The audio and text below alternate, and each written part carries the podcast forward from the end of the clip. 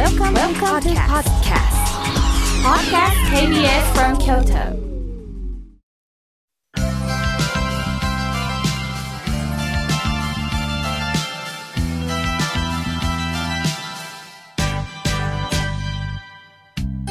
心が笑顔になるには栄養剤が必要ですあなたには心の健康の秘訣栄養剤はありますか？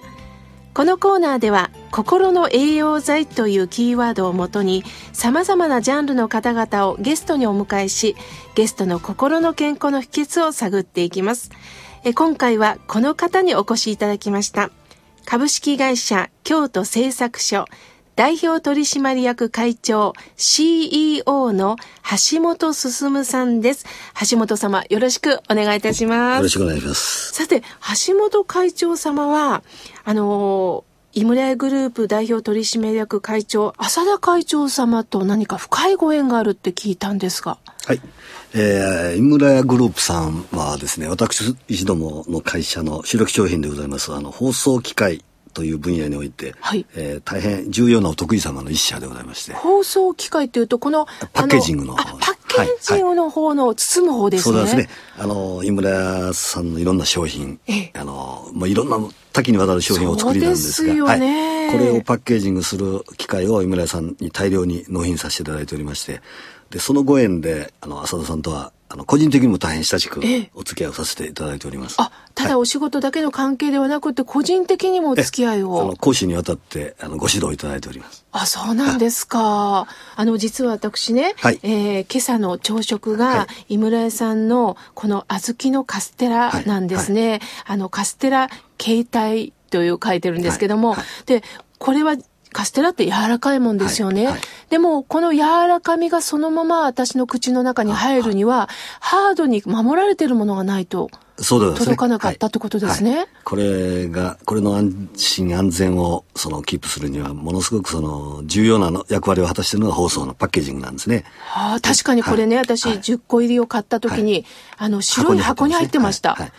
あの箱に詰めるのも、はい。さらにあの箱を段ボールの大きな段ボールのケースに詰めるのも、はい。全部機械でやってます。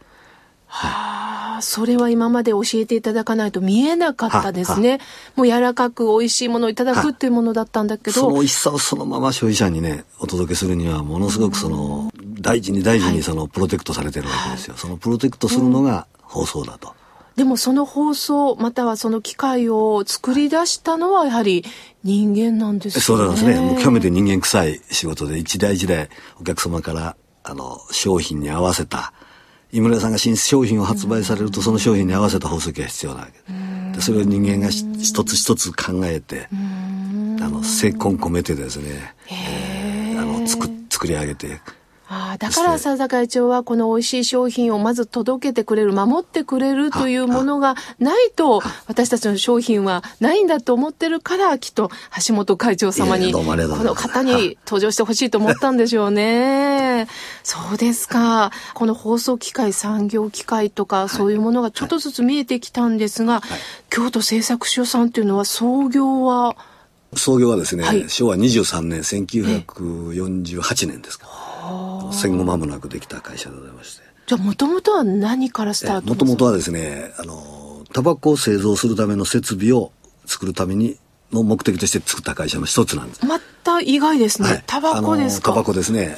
これはね、あの、戦後、終戦直後ですね、ええ昭和23年、ええこれはね、あの、税収入を国家が増やすためには、要するに税金を取りやすいええものというものはね、酒とタバコは、あの、税金払うのに行列を作って払いに来る唯一の、あの、つ要するに納税システムなんです。それ以外の税金っていうのはみんななるべく払いたくない。それでタバコを安定的に作るためには、大量生産するためには、当時の専売公社がですね、うん生産設備を再整備しなきゃいかん。はい。そのためには機械メーカーを作って育てていかないといかんとまあ、ある種の国策ですね。そのにのっとって全国にいくつか作られた機械工場のうちの一つでございます。そうですか。もともとこの京都製作所さんは、えっと、橋本会長様何代目になられるんですか？私がですね、私が6代目だと思います。あ、そうですか。ですから私のすぐ上から民間人でそそれまでですからうん一代初代から4代目までは専売公社から要するに OB がああ、はいそういうことだったん来てですか。そして、ええまあ、私のすぐ上の先代社長が初めて京都の民間人が社長に就任しあて京都の方が、はい。で私はその後を引き継いだ、い、わゆる生粋の従業員からプロパーで社長になったのが私が第一号です。じゃあもともはい。はい。と社員でお勤めになってて、ええ引き抜かれたんですね。ですから昭和41年、ええ。1966年ですかね、私が高等学校卒業して、あのこの会社に入社して。ああ、そうはいですか。それで従業員から初めて社長になった、ええ。あの京都という名前がつきますよね、はい。京都製作所、はい。ただなんとかの製作所じゃなくて京都製作所、はい。はい。どうでしょう？これはね誰がつけた名前かいまだにわからないんですけどね非常にいい名前だと思います。私もいいと思います、ね、世界中どこへ行っても通用するんです。京都っていうことで。ですからあ。の私どもの業界では京都製作所って呼ぶ人はほとんどいない、京都京都って京都さん京都さんっていうことで、京都さん、はい、いうことで素親し敵ですまれてますはい。ね。さあ、そこで、まあ、あっという間に時間が来ましたが、あの、橋本会長様が、今、一生懸命仕事をなさってますが、はい。何かこう、今、やりがいってありますか？この仕事に対する。ねそうですか。あのね本当にあの仕事ですねやっぱり。会社の業績がその予想してたよりも大きくその今年は伸びそうだあ、そうですか。予想をはるかに上回りそうだええというふうな、はい。えー状況になった時は一番やっぱり心が和むっていうかですね生きがいを感じるっていうかでそれをもとにあの私どもはその従業員への還元を非常に厚くしてるわけですうね。ん。で会社の業績をスライドして従業員にあの還元をすると。要するに。毎月の給料あるいは1年に2回、はい。夏冬の世間ではボーナスと言います、はい。我々ははい一時期に呼んでます、はい。これはもう給与の延長だと。ですから12ヶ月の給与と年2回の一時金はこれは生活コストだと、え。でそれとは別に業績に比例してあの利益の還元をするということ。3つ目の要するに給与ですね。なんか希望が持てますよね。えーそれを非常になもう古くからあのルール化してで従業員との間であのい上げるとか、支給するとかいう発想じゃなくて、お返しすると。ああ、で会社はこれぐらいの今年、あの目標を置いて、目標を超えた分についてですね従業員に全部それを見える化をして、超えた分に対してルールをしきちっと私のその時の思いつきであやるんじゃなしにですね、あのルールに基づいて従業員にそれを還元すると。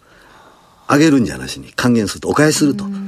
でこれがねやはり業績が上がった瞬間にやっぱり従業員の顔が目に浮かびますね、ええ。3月31日にまああの要するにこれこれだけ業績が上がりました、で皆さんの取り分はこれだけですってこれをお返ししますと言った時のですねやっぱり従業員のあの誇らしげでやっぱりその後ろで奥さん子供さんたちがそうですね。思わぬ収入があって、んまあ非常にお喜びになると思うんですよ。そうですよね、はいやっぱ親にも報告したいでしょうし、はいするとあんたこの京都製作所さんに何かをお役に立たせてもらったんだねっていうそうですね。いいい会社入ったねってねね言われるあの奥さんからあるいはお子さんたちから、あるいは親御さんたちからいい会社入ったねって言われるんでしょうね。どうしましょう？今学生さんが聞いたら就職を求める方が多くなるかもしれませんね。ぜひね、あのそういうものを見てね、ええ就職先選んでほしいと思いますね。はいなるほどね今の今現在のええ企業のその年バリューに惑わされずにね。いや、今、あの、それこそ、橋本会長さんのお顔を見てるとね、ずーっとその、天井を見てらっしゃるんですよ。なんかこう、きっとなんかつながるな、つながるなっていうことを、ただ機械だけじゃなくて、あの、人の顔も想像しながら、あの、いつもお仕事なさってるんではないかなということが今、お姿でねなんとなく伝わりました。あの、もっともっとお話聞きたいんですが、あの、いよいよこの番組っていうのはやはり心の栄養です。はいその栄養剤って一体何かをまた来週伺いたいと思いますが、はいお越しいただけますでしょうか、よろしくお願いします。本日のゲストは、株式会社京都製作所代表取締役会長 CEO の橋本進さんでした。ありがとうございました。ありがとうございました。